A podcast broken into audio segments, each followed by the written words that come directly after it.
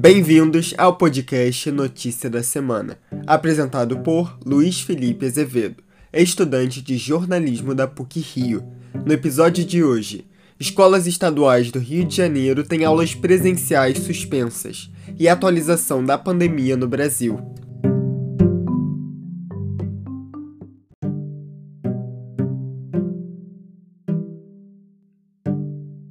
A Secretaria Estadual de Educação do Rio de Janeiro determinou a suspensão das aulas presenciais nas escolas da rede estadual de educação. Essa medida será adotada pela capital e por mais de 35 outras cidades do Rio. A suspensão vale para esta semana, do dia 9 a 13 de agosto, e foi tomada devido ao aumento do número de casos de Covid-19 no estado.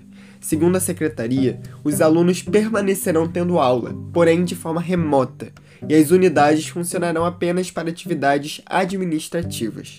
Já as unidades de ensino privado deverão continuar funcionando. A orientação é que sigam as normativas dos municípios em que estão localizadas. As autoridades da saúde e da vigilância sanitária municipais devem realizar o acompanhamento e a fiscalização do cumprimento dos protocolos sanitários.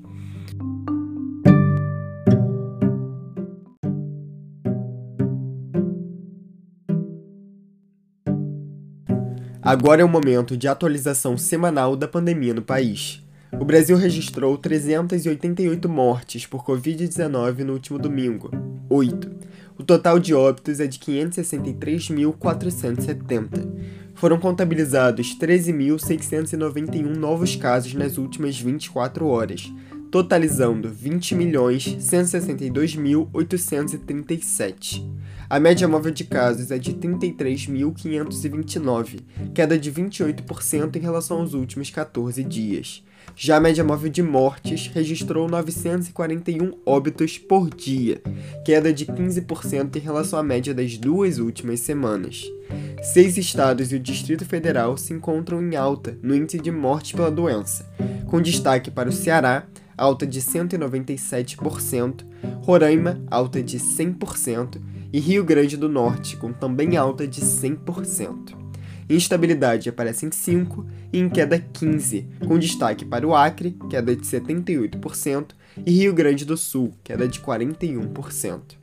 21,49% da população brasileira se encontra efetivamente imunizada contra a Covid-19. O total é de 107 milhões 100.798 indivíduos vacinados com ao menos uma dose, o que corresponde a 50,58% da população. Já no que se refere à parcela totalmente imunizada, ou seja, parcela da população que recebeu a segunda dose ou a dose única da vacina da Janssen, 45.513.921 pessoas se encontram nesse estágio. Como eu já disse, 21,49% da população. Os dados são do consórcio de informação formado pelo G1, O Globo, Extra, o Estado de São Paulo, Folha de São Paulo e o UOL.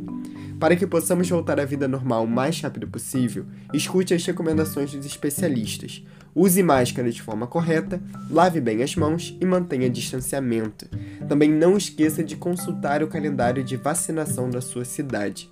É importante ressaltar que, para que a vacina tenha o efeito esperado, é preciso que ocorra a aplicação da primeira e da segunda dose. Vacina, sim. Para superarmos essa pandemia, precisamos tomar cuidado conosco e com o próximo.